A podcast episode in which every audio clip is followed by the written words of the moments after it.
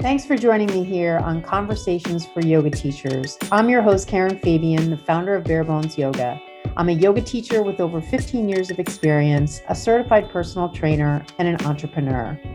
My mission is this to help you develop into a purpose driven, confident yoga teacher, one who truly understands anatomy and how to share it clearly and confidently so that you can help your students learn and as a result, grow your impact and connection. On the podcast here, you'll get a blend of both anatomy learning, stories from teachers, interviews with others in the field, and a dose of personal development.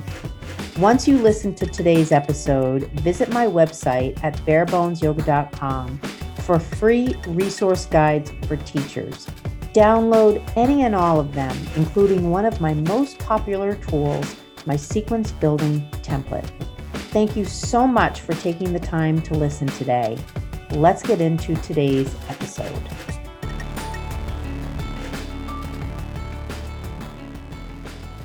Hi, everybody. Welcome to Conversations for Yoga Teachers. I'm your host, Karen Fabian, and this is episode 134. So I'm recording this on Monday, June 7th.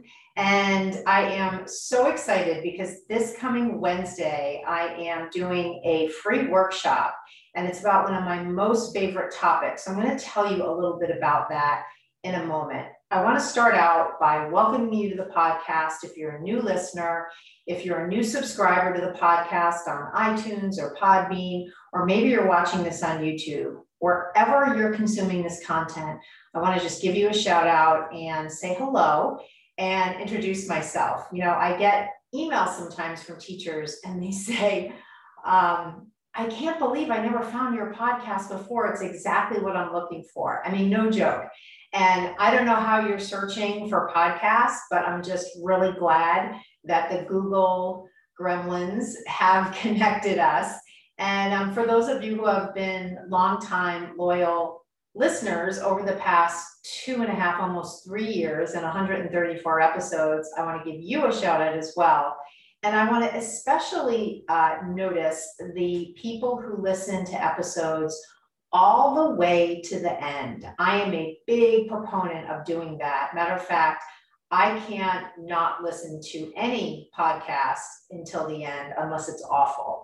And I want to give you a shout out if you are also someone who listens to my episodes all the way until the end. So, back to my announcement for Wednesday.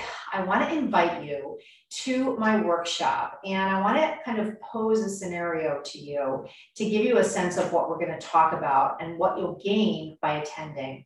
I want you to imagine that you're teaching and you have this experience of not being sure how to organize your thoughts having this experience of having all these thoughts in your head about what might be appropriate to say and just not being sure of how to organize those thoughts through some sort of outline or something and feeling just this lack of confidence because you know your cues aren't landing well on your students.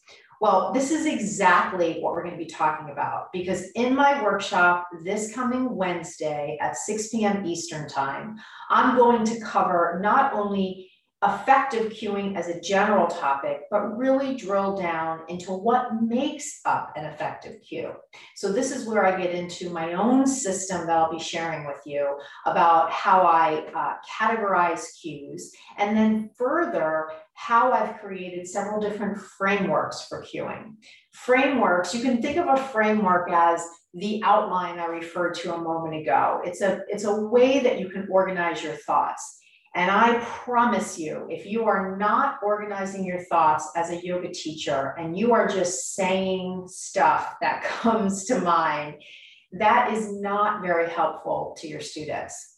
I want you to imagine if you walked into a room and the lights were off and you weren't sure where the light switch was, and you were kind of feeling along the wall for where is that light switch? That's what your students experience when you're teaching and you're not really sure how to organize your thoughts. They're there on the mat, you're there in front of the class or online, and you're searching in your head for how to share effectively with your students so that they know what to do. But you're going through this internal editing process and it's all happening so fast that you're feeling out of sorts and whatever comes out comes out and for many teachers what ends up happening to compensate for that is they're constantly talking and so what that does for students is it never gives them a moment to connect with their practice to take a breath and hear it to really start to connect to those somatic sensations that are part of the practice. And additionally, when you're sharing so, so much, it really gets in the way of the impact those very specific cues can make to really make all the difference in your students' experience. So all of this is what I'm going to be covering in this workshop on Wednesday. Now I want to give you an extra incentive if you can make it live. So of course you need to be in a time zone where it makes sense for you. I've gotten emails from people in India that it's 3.30 in the morning there. Obviously, most of them are not going to attend live. However, if six o'clock Eastern time is a time that generally you can make, I'm going to give you an extra incentive to show up live. For every person who shows up live to this workshop, I'm going to give you full access to one of my mini courses on anatomy, which normally is priced at $95. I'm going to give it to you for free. Now, if you can't attend live, don't worry because everybody who registers is going to get my sequence building template. Now, this is by far the most downloaded template I've ever created, and it walks you through how to create a yoga sequence with ease. And then additionally, at the workshop, I'm going to be raffling off some of my books. I've written several books, books on yoga and anatomy, of course. And I'm going to be raffling off three of those books to anyone who attends live. So there's lots of incentive for you to show up live. And the reason I'm giving you that incentive is because I know showing up live is the best way to get the most out of it. Of course, things come up if you can't show up live. Send me an email after the workshop on Wednesday at 6 p.m. Eastern, and I'll share with you the link. And that'll be good until Sunday, until Sunday at 6 p.m. Eastern. Now, I'm not going to lie, this information is going to really, really shift your teaching however, in powerful ways. However, it's probably going to bring up a lot of questions you have about certain aspects of anatomy. But I don't want you to worry because at the end of walking you through the effective cueing framework and types of cues, I'm going to let you know more about my signature program on anatomy. And so you're not going to be left out in the cold. You're not going to have your interest piqued. And then I'm going to just say, okay, good luck applying this, goodbye. I'm going to give you an opportunity to actually take right action and fill in those knowledge gaps so that your cues, especially when they focus on the anatomy, are right on point. And with that, your confidence will soar and your students will really get a ton out of your classes. So to sign up for this workshop, all you need to do is go to my website, barebonesyoga.com. The events page has the link. I'll include the link in the show notes, which you can access if you look up this episode on my website. But if you're going to my website, just go to the events page. The easiest thing though, if you want to sign up, is just DM me on Instagram and I'll send you the link. Okay, so let's get started with today's topic. Today's topic is about how muscles work. Of course, I have my handy notes, and I thought what I would do today is walk through some concepts about muscles, just so that you can get more familiar with how muscles work and a lot of the terms that are relevant when we're studying muscles in the context of anatomy as yoga teachers. So the first thing is the origin. The origin of a muscle, I kind of think of these days, if you ever hear of someone talk about their origin story, if they started a company, it's basically the story of how the company started. You know, like I was thinking one day of how I needed dog food and I didn't have an opportunity to go out and get it. And I thought, wouldn't it be great if I could hire somebody to go get it? That actually is the origin story for TaskRabbit. I actually know the woman who originally started TaskRabbit, Leah Busque, and uh, that's the origin story for that service. Now, I will say, Leah has since sold the company. I will say, if you ever need someone to not only get you dog food, but help you out with a project, help you with moving, TaskRabbit is great. So shout out to them. They are not a sponsor of the podcast, but I have used them a ton. Anyway, back to a muscle's origin. So the muscle's origin is where it begins, right? The story of how it begins, where it begins on the body. So it's the specific point described in anatomical terms for where the muscle begins. So if you don't, uh, if you're not watching this, it's okay. For those of you who are watching this on YouTube, I'm going to point to the skeleton here. Uh, I want you to imagine a muscle that flexes your hip. So from standing, hip flexion is lifting your leg uh, up towards your belly, lifting your thigh up towards your belly. When you flex your hip, you're using a muscle called the rectus femoris. The origin of the rectus femoris is the ASIS, or the anterior superior iliac spine. I'm pointing to it right here. If you don't see where I'm pointing to it, you can just put your finger on your hip point, and that's essentially where it is. So the origin is where the muscle begins. The insertion then, which logically follows, is where the muscle ends. So for the rectus femoris, generally speaking, the insertion is on the knee. So just a little FYI, that means that the rectus femoris crosses two joints, the hip and the knee. So it has two actions, and we'll talk about actions when we're going through this list a little bit in, in a few moments. So the origin is where the muscle begins, the insertion is where the muscle ends. Now the muscle example I just gave you is pretty much a straight line muscle. However, it doesn't matter what the muscle shape is. So if you look at a muscle like the latissimus dorsi, the origin of the latissimus dorsi is a very big origin because it touches on so many points. It pretty much covers the whole sacrum, and this area here is known as the thoracolumbar fascia. Without getting into a lot of that detail, just knowing that it's a big, broad, flat muscle means the origin, if you read the origin in an anatomy book, you're going to see a lot of words. And so this is where sometimes teachers get discouraged and they throw their hands up in the air and they say, see, I can't learn anatomy but let's frame it or reframe it for our role as yoga teachers. What we're saying as yoga teachers is it's important for us to know generally where the origin and insertion is, absolutely what the primary action is, and I'll talk about that in a moment, and generally where it is in the body. So here we don't have to get into the nitty gritty of all the points of origin of the lats.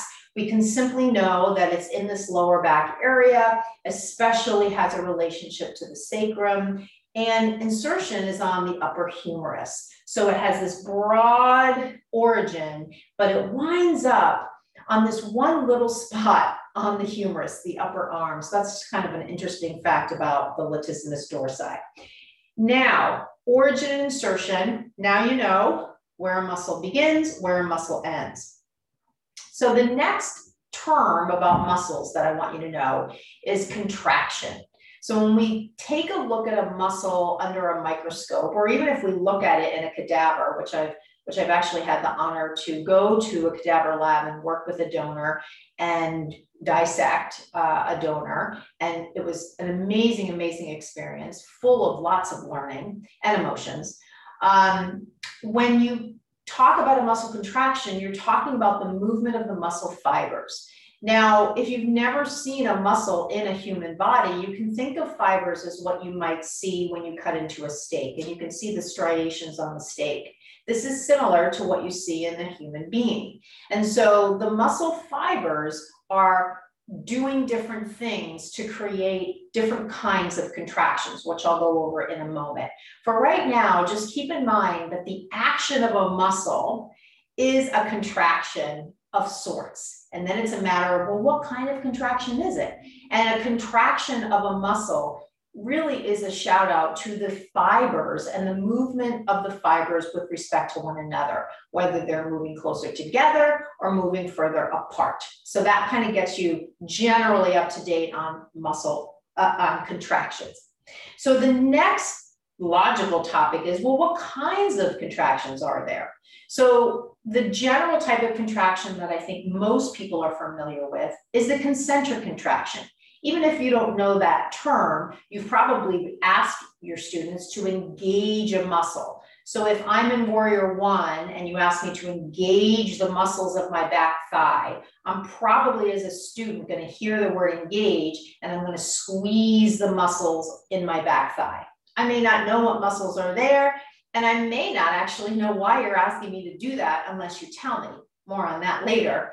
Uh, but generally speaking, from a conversational standpoint, the word engage really is a shout out to this concept of muscles contracting. And it's really a shout out to a specific kind of contraction known as the concentric contraction. The concentric contraction is where the muscle fibers come closer together at a particular junction. And I won't go into all of the chemistry behind that, as well as the anatomy per se suffice it to say that the muscle fibers do come closer together, they shorten. And so the muscle does its primary job. So in the case of the rectus femoris we talked about earlier, the primary job for the most part, if you're looking at the fact that it crosses the hip, is hip flexion. If you're looking at the rectus femoris and its primary function as part of the quadriceps, its primary action is to extend the knee. So in that example, that's a, a, um, uh, a muscle that crosses two joints. So it has two primary functions. I think for here and this point in our review, the important thing to keep in mind is that a concentric contraction is where the muscle fibers shorten and the muscle is doing, performing its primary role. Another really simple example that I'm sure you can relate to is if you're lifting a barbell, you're flexing your elbow and your bicep is concentrically contracting to help you do that. So the next type of contraction is the um, eccentric contraction. This is sometimes also known as eccentric lengthening, or I've never really heard eccentric lengthening contraction. The idea is that an eccentric contraction is one where the fibers are not, in fact, coming closer together. They're actually moving apart. And an eccentric, an eccentric contraction is a sort of allowing that works in a coordinated way with a muscle that's concentrically contracting. So it's difficult to oftentimes look at eccentric contractions in isolation. It's sometimes easier to understand them in the context of how they show up in certain muscles when neighboring muscles are doing different things. So for instance, as I go back to the example I gave you before and pick up that barbell and flex my elbow, my bicep is concentrically contracting. My triceps is eccentrically lengthening because its role primarily is to extend my elbow, to straighten my arm. However, as I bend my arm, the tricep has to relax enough to allow the bicep to do its job. And so in that example, my triceps are eccentrically lengthening and my bicep is concentrically contracting. So that's an example and what eccentric contractions are. The next type of contraction is an isometric contraction. So an isometric contraction is where there's no movement. The muscle is holding the body part steady. So if I'm holding my arms out in warrior two, I have several muscles, including the deltoid and the supraspinatus, which is part of the rotator cuff, which you find up on the top aspect of the shoulder joint they are working isometrically to keep my arms out there in space. So that's an isometric contraction. And then the last thing that comes up is this idea of passive lengthening. And passive lengthening is less active from a contractile standpoint. However, there is still some support of the joint happening, but not as much as if I were doing some kind of dynamic movement or a posture where I had a lot more engaging of the muscles. So you can think of passive lengthening in some of the restorative poses that you might do, as well as if you're doing any kind of yin practice, you can think of passive lengthening in that context as well. I'm actually just gonna get a sip of water here. And I don't typically bring water, but I'm really glad I did.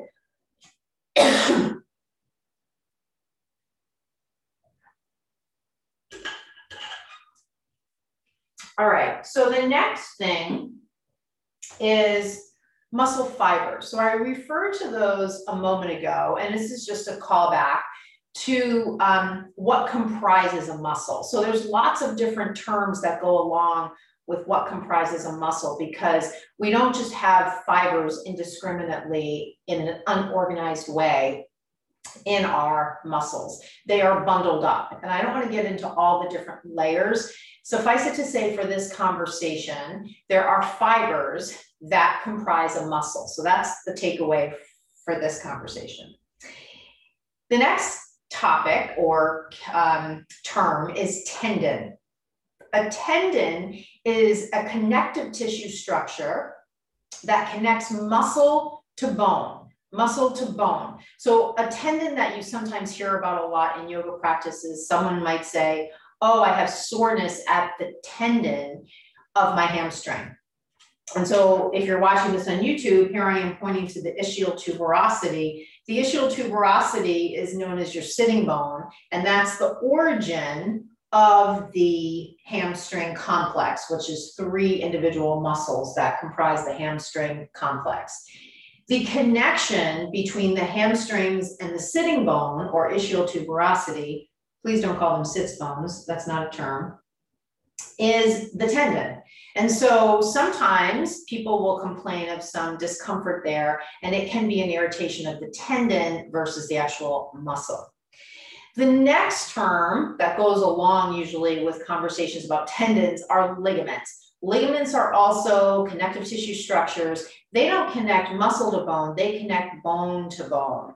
So you see a lot of that when we look at the structure of the knee, where we're having a connection between the femur and the tibia and the fibula, uh, or the femur and the tibia in terms of the uh, lateral collateral ligaments that are on the um, lateral aspect and medial aspect of the knee that connect the tibia and the femur.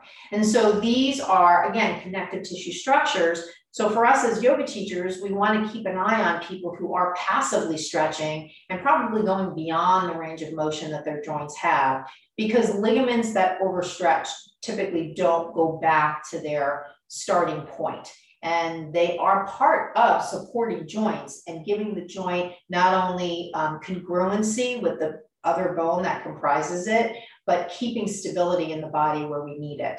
So that's an important thing to keep in mind as yoga teachers around ligaments. Okay, so now that we've talked about general terms about muscles, we're now going to talk about different things that relate to how muscles um, act in different scenarios. And I want you to keep in mind, none of these terms are really always attached to a particular muscle. You can think of it like a role in a play. You know, I could play a role in a play, but I could play other roles. And it would really depend on what role I'm playing at a particular time.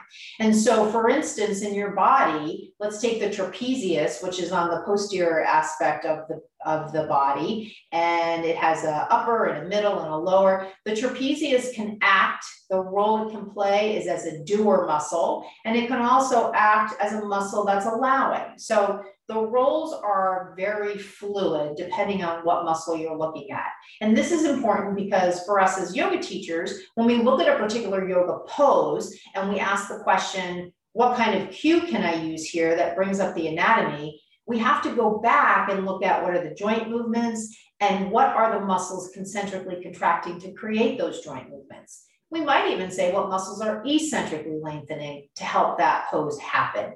But we always have to be able to identify what muscles are concentrically contracting to, to know who the doers are. That whole conversation, though, will be relevant just for that one pose. When you move on to the next pose, you would have a whole different set, most likely, of muscles acting as the doers. So let me give you some examples here of some of these terms. So when I say doer, Another term for that is the agonist. So the muscle that is doing the joint action is the agonist. So back to our original example, if I flex my elbow, the muscle acting as the agonist, the muscle doing the work of flexing the elbow is the biceps. If I straighten my arm, the muscle straightening my arm is the triceps. So now that's the doer. And so you can begin to see how depending on what the joint action is, you're going to have different doers, different agonists. If I'm doing wheel pose or camel pose or bridge pose and coming into spinal extension, my erector spinae muscles, which align my spine, are going to be acting as the agonist. So the opposite of the agonist is the antagonist. And the antagonist is the muscle that's allowing or would do the opposite thing if you let it. So back to our original example, if I bend my elbow, if I flex my elbow and bend my arm, the bicep is the agonist and the triceps is the antagonist. If I straighten my arm, the triceps is the agonist and the bicep is the antagonist. So you can see here how there's this relationship between muscle pairs. One is allowing while one is doing, and then the thing flips, the paradigm flips when the motion flips. So if I flex my hip, my psoas is the doer, my gluteus maximus is the allower. If I extend my hip, the glute max is the, is the doer and the psoas is the allower. If I fold forward, the rectus abdominis is the doer and the spinal extensors or erector spinae is the allower. If I stand up and do a standing back bend, the spinal extensors are the agonist and the rectus abdominis is the antagonist. And that's an exact reason why you wouldn't want to ask somebody in upward dog to contract their core. Because if you're asking them to come into up dog, their rectus abdominis is lengthening. If you say contract your core in up dog, they're going to begin to flex their hip. They're going to begin to pull the belly button in because now you're speaking to the antagonist instead of speaking to the agonist. The next term is synergist. So when you think of something happening in synergy, what does that conjure up for you image wise? Well, synergy basically means things are working together. And so this is exactly what this term means in the context of the human body. When muscles work together, they are known as synergists. A really good example of this, if you're watching this on YouTube, I'm pointing to the back of the hip where the gluteus maximus is, and then below that is the hamstring complex. So the gluteus maximus and the hamstrings work as synergists to extend the hip. The psoas and the rectus femoris work as synergists to flex the hip. Um, let me think of another example. The triceps and the latissimus dorsi work as synergists to extend the shoulders. The deltoid, the middle deltoid, and the supraspinatus, which is part of the rotator cuff, work as synergists to abduct the shoulder joint. So think of synergists as muscles that work together. The last concept I want to bring up is known as reciprocal inhibition. So basically, it's the nervous system's job of inhibiting the antagonist so the agonist can do its work. And this relates to what we talked about earlier. When you bend your arm, the nervous system is allowing you to bend your arm because it's communicating with the triceps to relax so the biceps can concentrically contract, thus bending the elbow. So it's that beautiful synergy or beautiful coordination between the central nervous system and your muscles to create smooth joint movement. And if you've ever known anyone who's had cerebral palsy um, or even has been taking some kind of medication that's affecting their central nervous system, and you notice they have very abrupt joint movement or they move their limbs in this very kind of jerky, uncoordinated way, they can't control it. And that is essentially one of the signs of not having that smooth, coordinated movement that we take for granted. So that's what reciprocal inhibition is. So I want to wrap this up by doing a quick piece on how you can apply all of this to your teaching. So one way you can apply all this to your teaching is you can refer to the agonist in your anatomy-based cue. And this is one of the techniques I'm specifically going to address when I do my workshop on Wednesday at 6 p.m. Eastern. So please, please show up for a lot of examples on this. This idea that you could refer to the agonist gives your students a chance to understand in a particular pose what's helping them do the posture. So a simple example of that, and one that people can probably relate to, is if you're having people lay on their back with their feet in the air and you're having them do abdominal crunches, you could refer to the rectus abdominis as the primary muscle of spinal flexion there.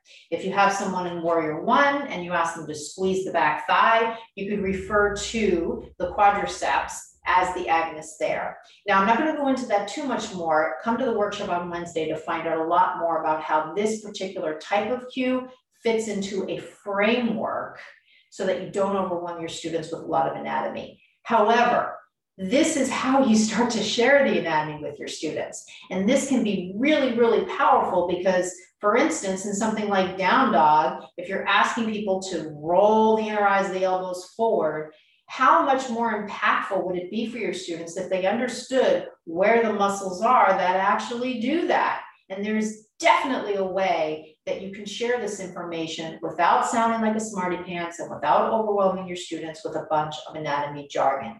It will transform their practice and it will give you confidence in leaps and bounds.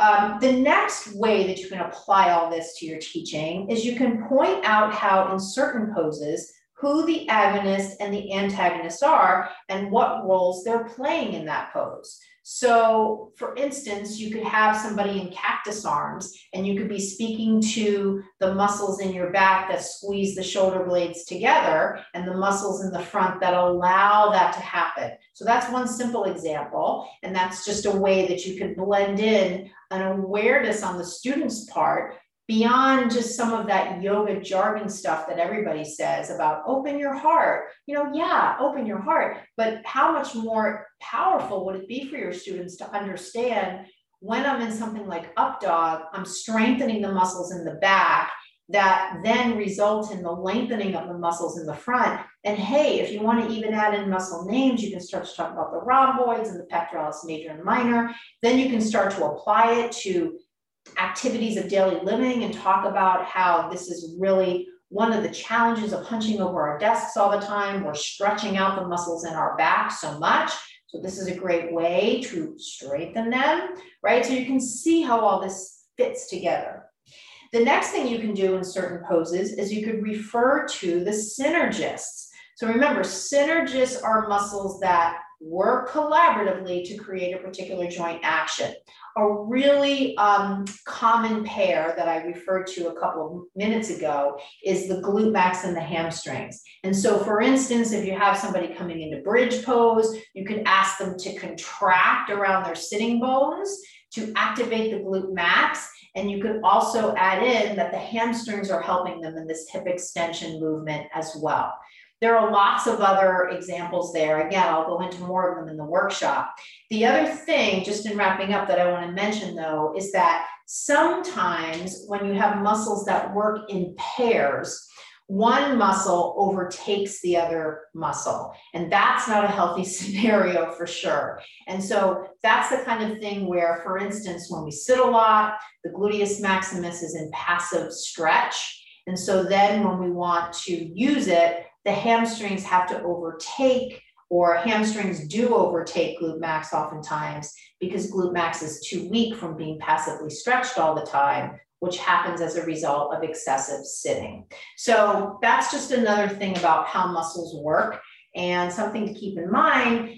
The way to be kind of clued into this happening is sometimes your students will explain to you they're having certain uncomfortable sensations during their practice or you may also see alignment issues that give you a particular clue that something is awry. And the more you understand about how muscles work, the more you'll be able to start to create mini sequences for people to help them use not only myofascial release to calm muscles that are overactive, but then certain postures and short sequences that will help them strengthen the muscles that need to strengthen so that they can bring their body back to kind of that bare bones basic alignment, which we know as anatomical position.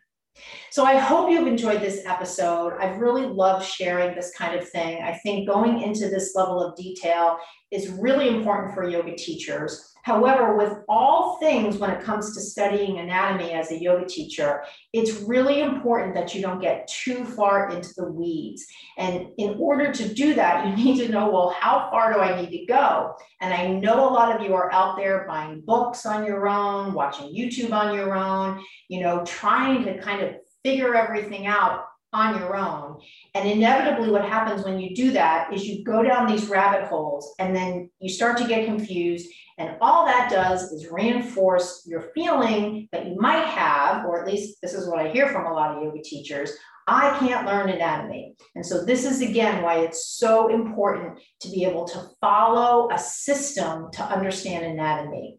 A system walks you through just the things you need to know as well as how to apply it to your teaching. Hello, knowledge without information about applying it is really not very helpful.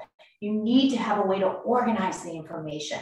And all of that is what my program, the Blueprint Learning Program, does for you. It does all of that organization for you. It does all of that culling through the information for you. So you're just following the steps you need to follow so that you can understand anatomy and share it confidently and correctly with your students. So again, in wrapping up, I'll just remind you that at the end of the workshop on Wednesday, I'm going to be sharing with you exactly how you can enroll in this amazing program with amazing testimonials from teachers just like you who weren't really sure that they could learn anatomy. However, by graduation from the program, they were not only sharing it confidently, but they really had transformed their relationship to this subject that they really didn't think they could learn.